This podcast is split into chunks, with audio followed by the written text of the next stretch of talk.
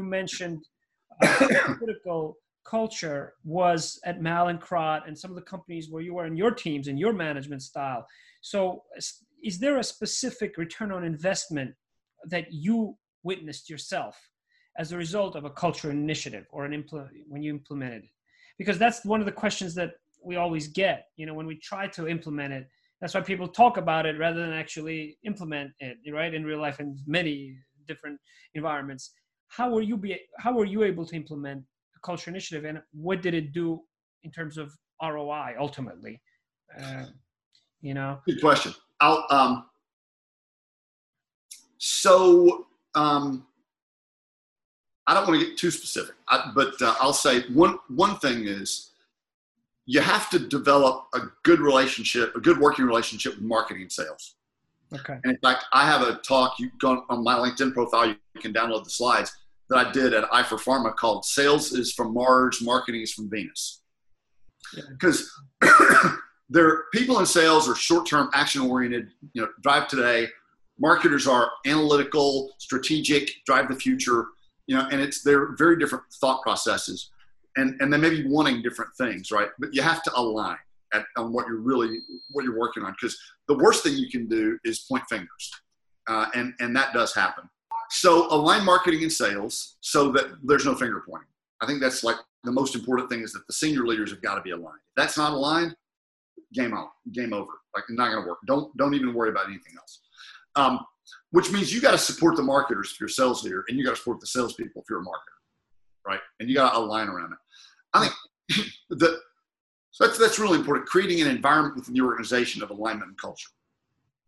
I think the second thing is is a lot of it is like really walking the walk. It's like you know, a lot of people forget that when you're a functional lead and you're sitting at the table with other functional leads, that you're responsible across functions to lead that part of the organization. But you do have a degree of advocacy to your own function. You do you do have a position that you need to be supported to prepared to uh, support, right, of the sales organization. And I think a lot of the time that's where people get a little bit off, right? Um, but you do have to have that because your team needs to know that you know what they're doing, that they're working really hard, and that the company values it. And so you need to build that value proposition across other people and also stand for the things that your function is going to need to be successful. And I think that's really critical. And your teams need to know that, that you're doing that. Yeah. And the third thing is in the sales team, look, at the end of the day, sales forces are volunteers. I don't care how good you are as a manager, a national sales director, a vice president, you can't get out in the car with every single one of them every single morning and make sure they get out early and go home late, right? You just can't do it. And, and even if you could, those people are motivated extrinsically. They're motivated from the outside. They may be motivated by fear, right? It's not good. So salespeople need to be inspired. They need to know that what they do makes a difference in what way it makes a difference, to whom it makes a difference, why it makes a difference. They need to be uh, recognized for that, rewarded for that, right? Supported in what they're doing, mm-hmm. right? Uh, those are really critical things. That's the walk and the talk of the culture that makes the biggest difference. And then the other thing you need to do is leave them alone. yeah, the best government is one that's least governed, right? Right if your senior leadership needs reports, make reports. Get them to help you. But come up from the bottom. But don't send them spreadsheets to fill out. Don't don't keep the look. A salesperson's function is selling. Yeah, selling. Yeah. Right. A butter knife is used to slice butter, but they're very often used as screwdrivers. They're not good screwdrivers. Right? Salespeople aren't analysts. They're not marketers. Right. And every moment they're not talking to a salesperson, I mean, every moment that they're talking to the company and not a customer is a moment of opportunity cost that's wasted. That's a great insight. I hope people listen in to this. Yep. Yeah. You keep them at home doing your spreadsheets, they're not talking to customers. Oh, and by the way, when they do, they're not excited about it because that's the other element of sales. Selling is as much a transfer of energy and emotion as it is information and persuasion. If you show up as a salesperson with the best message in the world and you're not engaged with your organization, that the, the customer leaves with that. They leave with how you show up. They don't leave with what you talked about. Yeah. So if you're a sales leader, you need to be giving energy to your salespeople all the time. And I mean all the time. Mm-hmm. Now, and I always tell the sales sales managers, like you need to know, they need to know that you value them more than anybody else could. It's like a relationship? If you're not valuing a relationship, someone comes along and like, hey, kind of like me, I might value you more. Right. I might think about it, right? But if in your relationship you know, hey, I'm valued more than anybody else is going to, that makes a huge difference. That gets right back to what I was going to talk about in terms of, of ROI in rare disease, especially, I think in anything, but in rare disease especially, the relationships that they build with their customers really, really matter a lot, right? And if they leave, it takes a long time for someone else to go back in there and build those relationships. And in that period of time, the business falls. So, a big part of leadership in a sales organization, in addition to doing everything well, and giving them a reason to believe and inspiring them Mm-hmm. is managing your turnover. It's expensive and time consuming. Very expensive, very time consuming. I mean, it's so, and we had a lot of turnover, and it was because it was a really hard job, Mm-hmm. and the there were companies with other uh, you know newer prospects. Right. Everybody had relationships across the business. I mean, it was challenging. But you know, I think we did as good a job as you could possibly do. I don't think anyone actually, I genuinely believe no one left the company because they wanted to leave the company. They let, there may have been a better opportunity. There may have been something that, that was compelling for them to leave, but they didn't leave because of their manager. And that's why most people leave. Right. Dave, uh, thank you so much for that insight because the words that I heard you say, stand up, when you stand up for your team as a leader, then your team also ends up stand, standing up for you and not leaving for other prospective companies, right? Like based on your Yeah. example. And uh, I, you know, I use that those words a lot, you know, at All Out Coach in my videos and when I coach individually as well, personally. I tell a lot of people earlier in their career uh, that character means standing up for yourself but a strong character is when you stand up for not just for yourself but for others that's really what i i took out of your examples there being able to stand up and address the what's in it for me you talked about I want to tell you one more thing right there, though. It, it is the personal touch that makes a huge difference, though, from a leader. I really want to apologize because one of the most important mentors I ever had, I didn't mention, and his name is Mike Yasek. And Mike was the head of the business unit of neuroscience at Shire. And unfortunately, he had a very rare disease called Ehlers Danlos syndrome. Uh-huh. And it killed his father, three of his brothers, him, and his son. him also Mm. and he died. Mike died at the age of 49.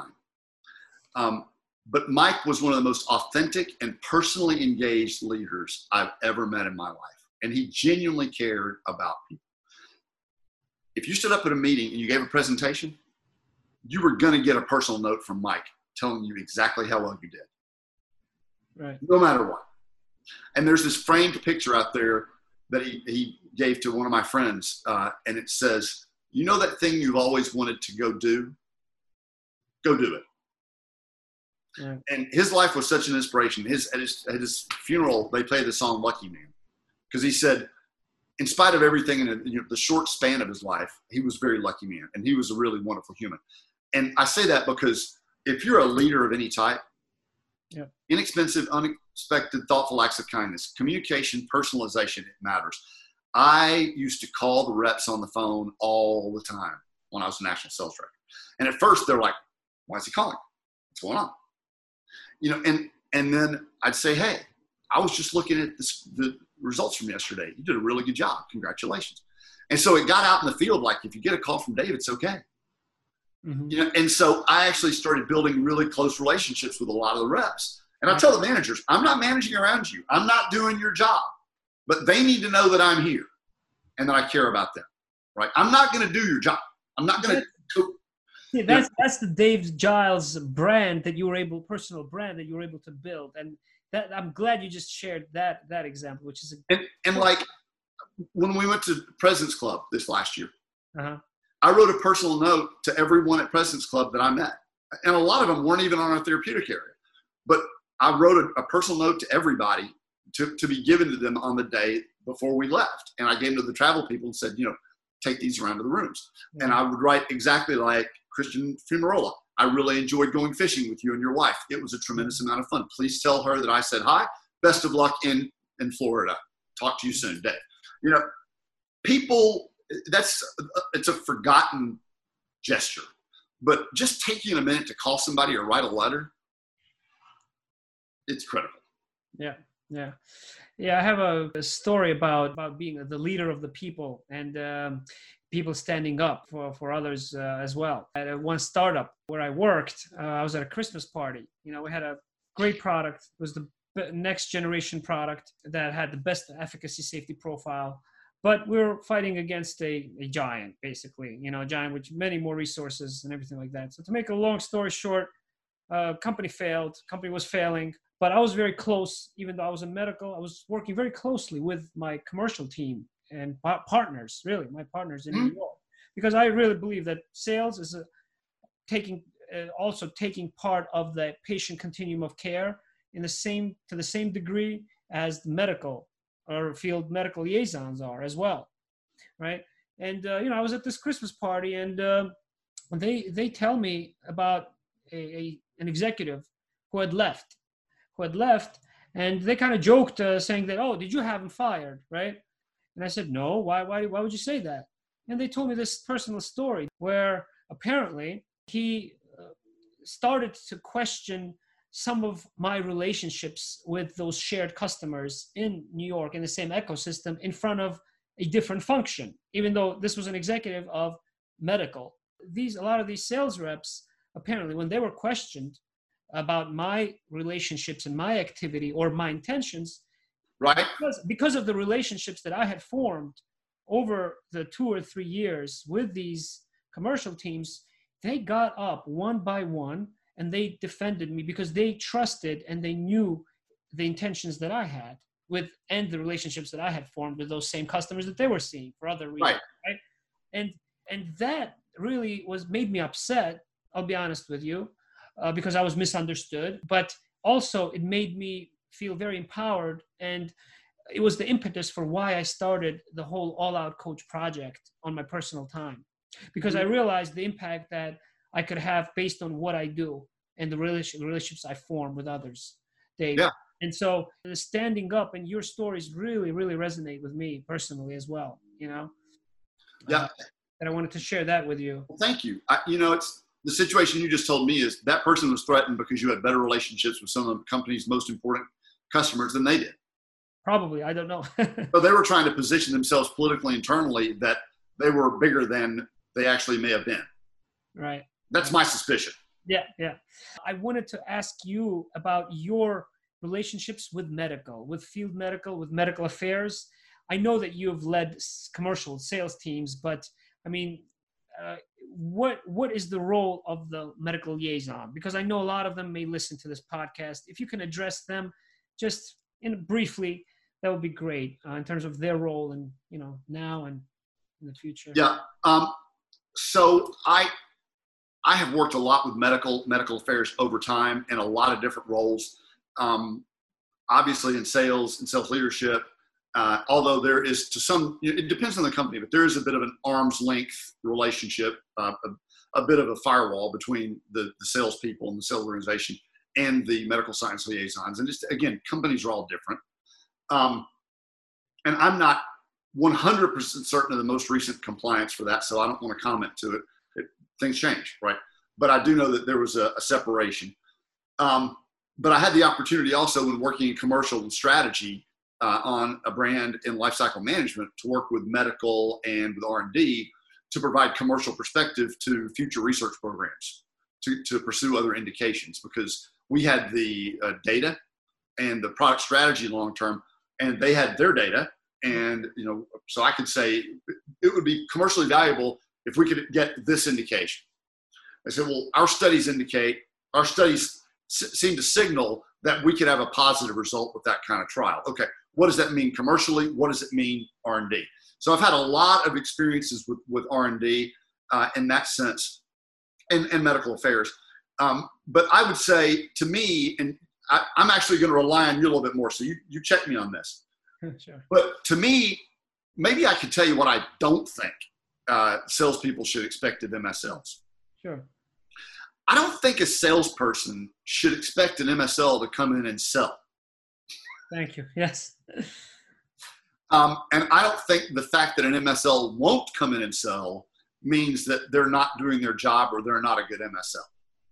Um, because there are some salespeople who will bring in everybody else to sell with, for them. And I give those people a lot of credit because they are smart in using their resources. But I'd also say you can't do it that much sometimes. Um, I think that it's the responsibility of the MSL. I think it's two way.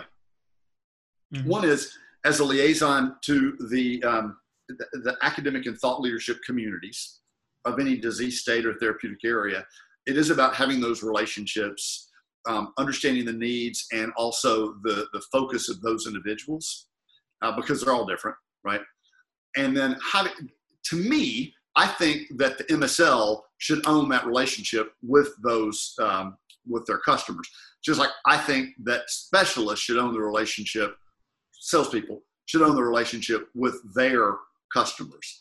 Because too often, if everybody tries to own the relationship, no one does, and inevitably, yeah. you're going to have coordination breakdowns, and the left hand and right hand aren't talking, and it, it looks bad, right? So yeah. I think someone's got to own the relationship. And I used to always mm-hmm. tell the reps when I was out with them, look, you know, I'm national sales director. I'm not here to own your relationships, I'm, but I'm here to support you in owning them. You know, I'm here to help you. I think that's the way companies should think about MSLs. It's like you own the relationship to the point you were making earlier. The MSL owns the relationship. When we want to liaise with Dr. X, Y, Z, we need to work with the MSL to coordinate that activity to make sure that it's seamless, mm-hmm. right? Because I don't think companies do that. Like they'll see someone as a global thought leader, and then the next thing you know, the head of some function in headquarters is like talking to them, and then their MSL doesn't know that, and they go in and say, "Oh, I was just talking to the head of your such and such," and like, "Huh?" Right? So there's a lot of customer relationship management there, but it's important for the MSL to be the hub. Absolutely agree, and that, and is, a, other, that is a dilemma. That is a real. I can confirm. Oh, I know. MSLs as well.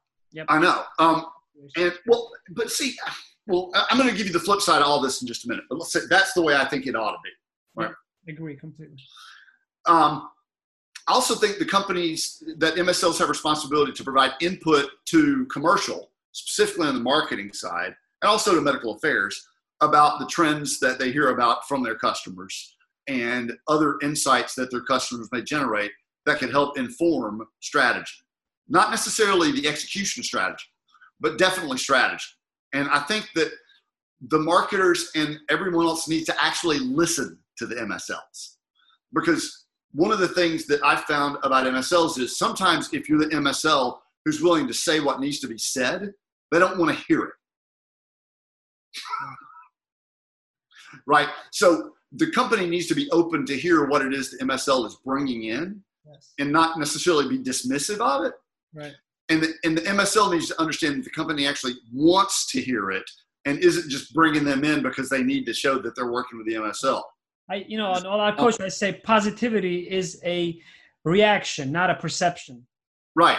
You know, that's how I kind of see see right. that distinction that you just made. Mm-hmm. Right.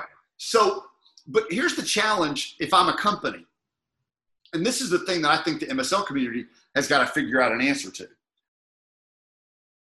If I'm the company and I've got 50 key opinion leaders, and I've got X number of MSLs, and I say the MSLs own the relationships. MSLs are like, that's like the hottest ticket these days. and MSLs are moving around, yeah. right?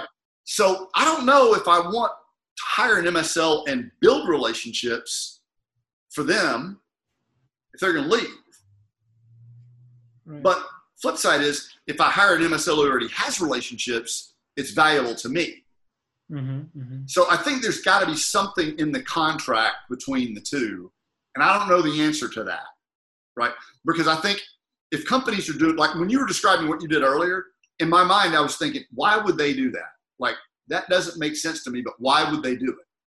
That's the kind of reason why. It's like they're thinking, I don't want to, as a company, we don't want to lose the control of the relationship. Right. Right. Maybe. Yeah, I so know. I think that's the challenge is just, and, and maybe the way the MSL could do that is demonstrate to the company that they are acting in the company's best interest at all times. I mean, maybe even going above and beyond to demonstrate that. I've seen some really good leaders in medical affairs and any other function, and I've seen some not as good leaders in medical affairs and other functions.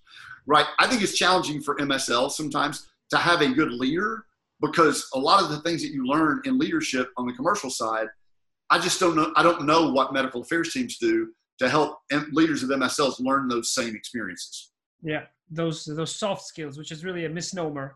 Which they're not soft; they're actually critical. Right. Hard, hard to learn, hard to really adapt and adopt into your. Well, by the time you've gotten to an advanced degree, you've got a PhD you've had to deal with defending your perspective enough times that you're, you know, that just becomes ingrained into who you are. And you've got to be critical of other people, so they have to think through what it is that their perspective is. But I think you just have to acknowledge that. It's like I've always told people um, in meetings, I always say, look, my bias in this decision is to go this way. So I'm just telling you that. I'm disclosing that because if you're going to convince me, I need to understand why going this way is better than going that way, right? And I'm willing to listen to you. That's the other thing. I'm, i want to hear what you have to say because I always tell people I have I own my opinions. They don't own me. Yeah. If I get new data, I'll change my mind because the opinion doesn't own who I am. I own it as part of my thought process, right? Yeah, there's a scientific method to sales and to to, to everything that we do. Yeah, that's right. the pure scientific method. Yep. Exactly. Absolutely. Dave, thank you so much for a lot of credible real life stories and lessons. I want to ask you one question about what your escape is so that people can get to know you a little bit more personally. What are some uh, activities in which you kind of lose yourself? You know, I like to ask this question to leaders, you know, during my interviews. Oh my goodness. Well, you know, we talked about this earlier. I'm I'm really passionate about making a difference. And what I'm trying to do right now is uh, I actually have a plan um, for the things that I plan to do over the next few years. And one of them is to drive the awareness of pheochromocytoma so that more people will be appropriately diagnosed and we can impact the outcomes of lives there. I think that's incredibly important. Um, I would like to continue to mentor people and help them grow and develop. A lot of people that I've worked with call me, you know, I tell them, look, you know, advice is worth worth what you pay for it. And I don't charge, but I, just, I, I, like to stay involved and help people that I've worked with because I see them be successful, and it makes me feel positive about that. A good friend of mine calls me a solutionizer. Like I like to solve problems, and but I I I, I personally think, although I'm not a scientist or a physician, I think there are things that we could be doing as a nation right now to help people, uh, not necessarily treat the COVID 19 virus, but prepare their bodies so that they don't overreact uh, from an immune or inflammatory response and cause more problems than than need be. Right. Mm-hmm. A good friend of mine once had in his office um, wall that said the biggest problems we have today are caused by trying to solve other problems, unintended consequences. And I think a lot of what happens with any of these infections mm-hmm. is it's the overreaction. Um, I'm clearly using lay terms the overreaction of the immune response and, and inflammation that causes the end organ damage or you know any other the, the, the real challenges that people are dealing with. And i think it's you know understanding the cytokine storm um, and, and what you can do about it. So i think that there's a, a if i were talking to msls i'd say learn about what can be done to help people simple things that can be done to help individuals who could contract this uh, infection to help their bodies manage the reaction better. And I, again, I'm going to send you some slides that I've thought of, but I'm, I'm really passionate about learning. And uh, I'm, I'm reading a couple of books right now I'm very excited about. But, uh, you know, that, that's what gets me excited. And I think the other thing is just seeing my kids. Like that's the most important thing. Um, I, I, would you would you agree with me, Cooper? Yeah. See, he agrees with me. I mean, I always say that walking you, the talk. That's, Yeah. that's how I've known you all my life, and thank you. Oh. he um, come here, Cooper. Can you come here? Yes. We call your brother too, but I just Now, What is the number one rule of dad? Come here. Dad always does what he says. Did you hear that? Cooper, let me say hello to you. Cooper, come over. I want- My name is Tim Cooper. Hi. Hi. Lean down. you. You have a great dad. I respect him a great deal. Oh, thank you. Yeah. What's the number one rule of dad? You always do what you say. You always do what you say. Always do what you say. Yep. So I always say, I've never been happier in my life than seeing my children be happy Yeah. or seeing them be proud or accomplish something. And it's even small things that make me happy. And the boys will tell you I tear up all the time, and I always have. But it, it I'm literally I am literally that proud of them. I mean, it's they they are wonderful humans, um, and they amaze me every day. So Dave, thank you very much. In beginning with that one short interaction many years ago when I was starting my career, and now being able to reconnect with you due to different transitions in my career, different shortcomings, and even a tragedy in your life and your family, I'm still very, very grateful for being able to have your time, uh, your mentorship, your leadership, because it has impacted me and my life and my career. So I can't thank you enough once again, Dave, for your time and um, I look forward to sharing a lot of great news and successes with you in your in your every initiative with pheochromocytoma and more. Uh, and I can't wait to hear some comments from those who are going to listen to this podcast. And, I'm, and- I'm excited about it too. But listen, I'm honored and humbled that you would even ask me to do this, and it's my pleasure to do it. And I'm glad to help anyone in any way that I possibly can. Uh, and you know, let's you and I stay connected. And if there's other ways that I can help, I'm certainly glad to do that as well. But thank you for the opportunity. Thank you. Thank you very much. Take care. Take care. Bye. Bye bye.